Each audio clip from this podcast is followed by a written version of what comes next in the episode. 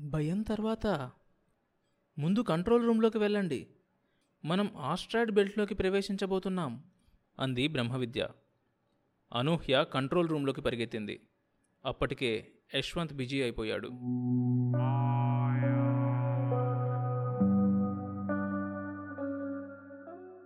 Asteroid belt అంటే మనం Jupiter గ్రహానికి దగ్గరలో వెళ్తున్నాం కదా?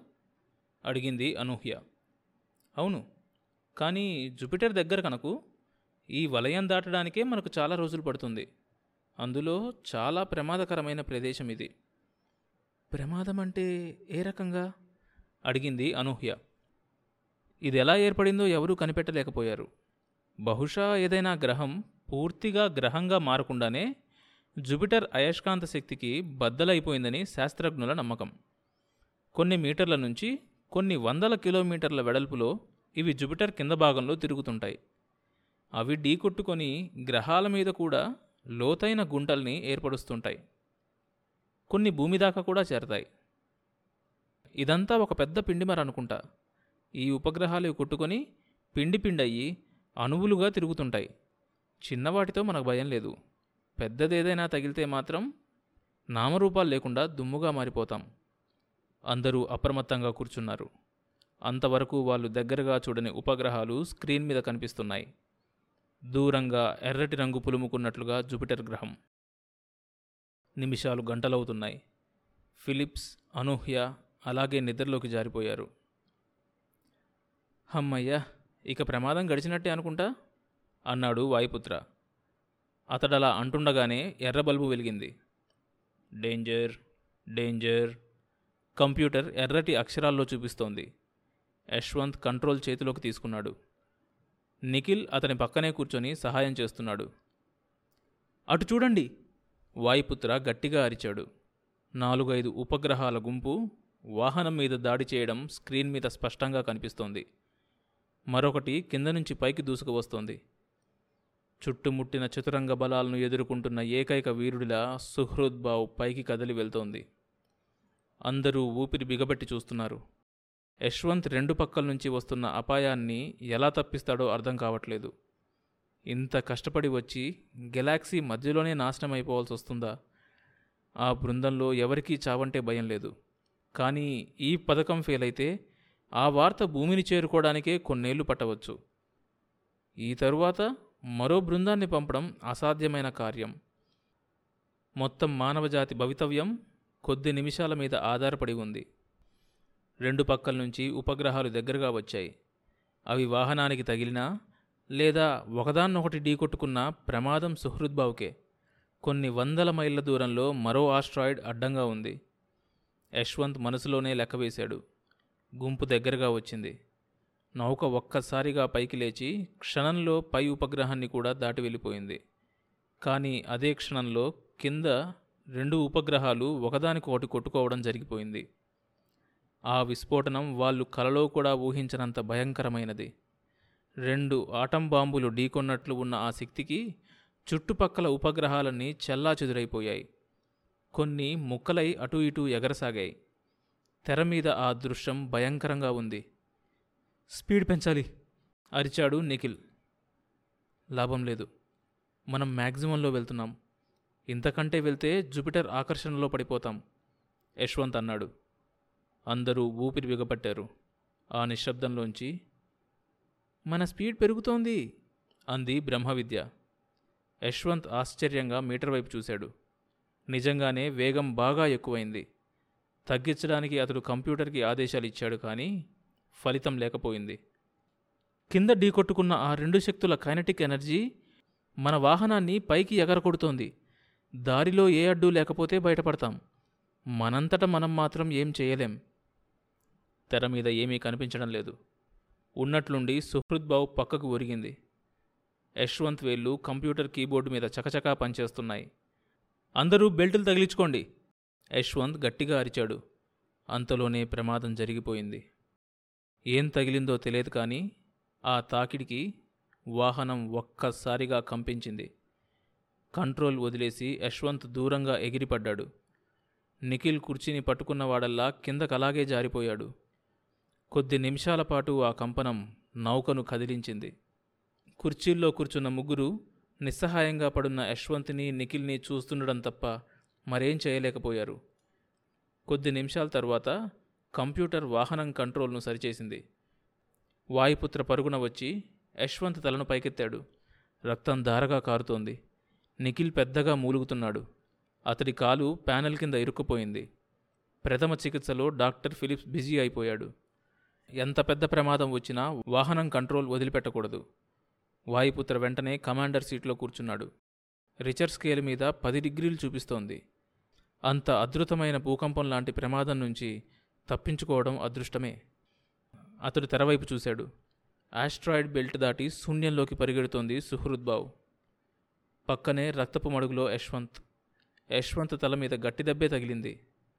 డాక్టర్ ఫిలిప్స్ తన రక్తాన్ని ఎక్కించవలసి వచ్చింది నిఖిల్ కాలు మెలికపడ్డంతో అతడు కదల్లేని స్థితిలో ఉన్నాడు. చాలా రోజులు యశ్వంత్ స్పృహలో లేడు. మొత్తం బాధ్యతంతా వాయుపుత్ర మీదే పడింది. యశ్వంత్ నిఖిల్ సపర్యలు అనూహ్య చూసుకునేది. నిఖిల్ని చూస్తుంటే ఆమెకు తన అన్నయ్య గుర్తొచ్చేవాడు. కొంతమందిని చూస్తే ఇలాంటి అన్నయ్య ఉంటే బావుణ్ణు అనిపిస్తుంది. నిఖిల్ అలాంటివాడే. మొదటి రెండు రోజులు యశ్వంత్ పరిస్థితి ఆందోళనకరంగా ఉన్నా క్రమంగా సర్దుకున్నాడు. పది రోజుల పాటు ఆమె కంటి మీద కొనుకు లేకుండా సేవ చేసింది. ఆమె జీవితంలో ఆ పది రోజులే అత్యంత సంతృప్తికరమైన దినాలు. అప్పుడప్పుడు వాయుపుత్ర వచ్చి చూసేవాడు. అతను వచ్చినప్పుడు యశ్వంత్కి అత్యంత సామీప్యంలో ఉన్నా ఆమె లేచేది కాదు. దాన్ని అతడు గుర్తించాడో లేదో కూడా పట్టించుకునే స్థితిలో ఆమె లేదు. వాళ్ళిద్దరూ పూర్తిగా కోలుకునే సమయానికి వారి నౌక బృహస్పతి గ్రహం పక్కగా వెళ్తోంది. అది గ్రహం కాదు. రోదసిలో తేలుతున్న వాయు సముద్రం. దట్టంగా గాఢంగా తెల్లటి మబ్బులు పేరుకున్నట్టుగా చిక్కగా ఉంది. నేల నీరు అన్న సరిహద్దులు లేవు. పర్వతాలు లోయలు లేవు. కేవలం దట్టమైన వాయు సమూహం.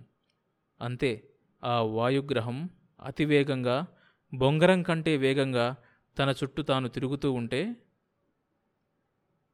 భూమి తన చుట్టూ తాను తిరగడానికి ఇరవై నాలుగు గంటలు తీసుకుంటే భూమికి మూడు వందల పదిహేడు పాయింట్ తొమ్మిది రెట్లు పెద్దదైన అంగారక గ్రహం కేవలం పది గంటల్లో ఒక చుట్టు తిరుగుతుంది. దాన్ని బట్టి వేగాన్ని ఊహించుకోవచ్చు. ఆ దృశ్యాన్ని చూస్తుంటే కళ్ళు చెదురుతున్నాయి. ఆ మేఘగర్భంలో వేడికి వెలుతురికి రకరకాల రంగులు మారుతున్నాయి. దాని చుట్టూ నక్షత్రాలు దగ్గరగా చందమామలు వాంగోంగ్ చిత్రం స్టార్ నైట్ని గుర్తు తెస్తున్నాయి. ఒక గ్రహాన్ని అంత దగ్గర నుంచి చూడగలగడం అద్భుతం జన్మ సార్థకం ఆ తెలుపు అదంతా అమోనియం గ్యాస్మయం. ఎరుపు రంగు కాలిపోయే వేడి ప్రదేశం. వాతావరణం ఆ ప్రాంతాల్లో కృంగిపోతుందన్నమాట. నీలం రంగు చారలన్నీ శూన్య ప్రదేశాలు. కనిపిస్తున్న ఎరుపు రంగు పాస్పరస్ సల్ఫర్ వాయువులు. వాటి మీద సూర్యకిరణాలు పడి అల్ట్రావైలెట్గా పరివర్తనం చెందుతూ రంగురంగుల రూపాల్ని కలగజేస్తోంది. దాదాపు నాలుగు మిలియన్ల సంవత్సరాల క్రితం మన భూమి ఇలాగే ఉండేది అన్నాడు వాయుపుత్ర. అదేంటిది? అడిగింది అనూహ్య. జూపిటర్కి దూరంగా ఎర్రటి మచ్చ మెరుస్తోంది. అది జూపిటర్కి ఒక ఉపగ్రహం. యూరోసా గావిమాడ్ కాలిస్టో ఆ మూడు జూపిటర్కి చందమాములు ఒక భర్తకి ముగ్గురు భార్యల్లా నవ్వాడు వాయుపుత్ర. ఆమె నవ్వలేదు. కెవ్వు కెవ్వుమన్న పసిపాప ఏడుపుతో అలుముకున్న మత్తు కొద్ది కొద్దిగా విడిపోయింది శ్రీజకి. కళ్ళు విప్పి చూసింది. అప్పుడే పుట్టిన పాప. ఆమె మనసంతా మాతృత్వ భావపు ఉద్వేగంతో నిండిపోయింది. పాప వైపు అపురూపంగా చూసుకుంది. ఆమెకు తన భర్త తరంగాల ద్వారా పంపిన ఉత్తరం గుర్తొచ్చింది. శ్రీజ ఈ సందేశం నీకు అందేసరికి నేను తండ్రినే ఉంటాను. బాబు పుట్టినా పాప పుట్టినా అనంత అన్న పేరు ముందు వచ్చేలా పెట్టు. ఈ నిరంతర శూన్య విశ్వంలో గమ్యం లేకుండా మేము వెళ్తుంటే తరచూ నాకెందుకు ఆ పేరు గుర్తొస్తుంది. అనంతరాగా ప్రేమానంత ఇలాంటి పేరేదైనా సరే నీ ఇష్టానికే వదిలేస్తున్నాను. నిఖిల్. ఆమె నిఖిల్ కోసం ఒక ఉత్తరాన్ని రాసింది. మరుసటి రోజు దాన్ని సైన్స్ సిటీకి పంపిద్దామనుకుంటుండగా ఆ సాయంత్రం టీవీలో వార్త వచ్చింది. అంతరిక్షణ ఒక సుహృద్బావ్ ఆస్ట్రాయిడ్స్ మధ్యలోంచి వెళ్తోంది. ఒక విస్ఫోటన ప్రమాదాన్ని కొద్దిలో తప్పించుకుంది. దాని వేగం పెరగడం వల్ల ఇక భూమి నుంచి ఆ వాహనానికి ఏ వార్తలు చేరలేవు. ఈ చివరి వాక్యం శ్రీజని కంగారు పెట్టింది. సైన్స్ విద్యార్థిని అవటం వల్ల ఆమె కారణాన్ని ఊహించగలిగింది. కానీ వాస్తవం ఆమెను దుఃఖంలో ముంచెత్తింది. ఇక తన భర్తతో తాను మాట్లాడలేదు. దిగాంతరాల్లో ఎక్కడో ఏ మూల నుంచో అతడు పంపే చిన్న చిన్న సందేశాల్ని అందుకోగలదంతే. అంతరిక్ష నౌక సుఖప్రయాణం కోసం ప్రపంచం నలుమూలలా ప్రజలందరూ ప్రార్థన చేస్తున్నారు. మానవజాతి భవిష్యత్తును నిర్ణయించే ఈ ఖగోళ యాత్ర జయప్రదం అవ్వాలని పోప్ పాల్ ఆమె టీవీ కట్టేసింది. ఆ తరువాత ఏం జరిగింది తెలియాలంటే ఈ షోలోని నెక్స్ట్ ఎపిసోడ్ వినండి. ప్రతి సోమవారం మరియు బుధవారం కొత్త ఎపిసోడ్స్ రిలీజ్ అవుతాయి. ఈ షోని మీరు Apple podcast Google podcast Spotify Amazon music Gaana కానీ మరి ఏ ఇతర ప్లాట్ఫామ్స్లోనైనా సబ్స్క్రైబ్ చేసుకొని వినొచ్చు. కొత్త ఎపిసోడ్ రిలీజ్ అయినప్పుడు మీకు తెలియడానికి నోటిఫికేషన్ టర్న్ ఆన్ చేసుకోండి. అప్డేట్ వస్తుంది.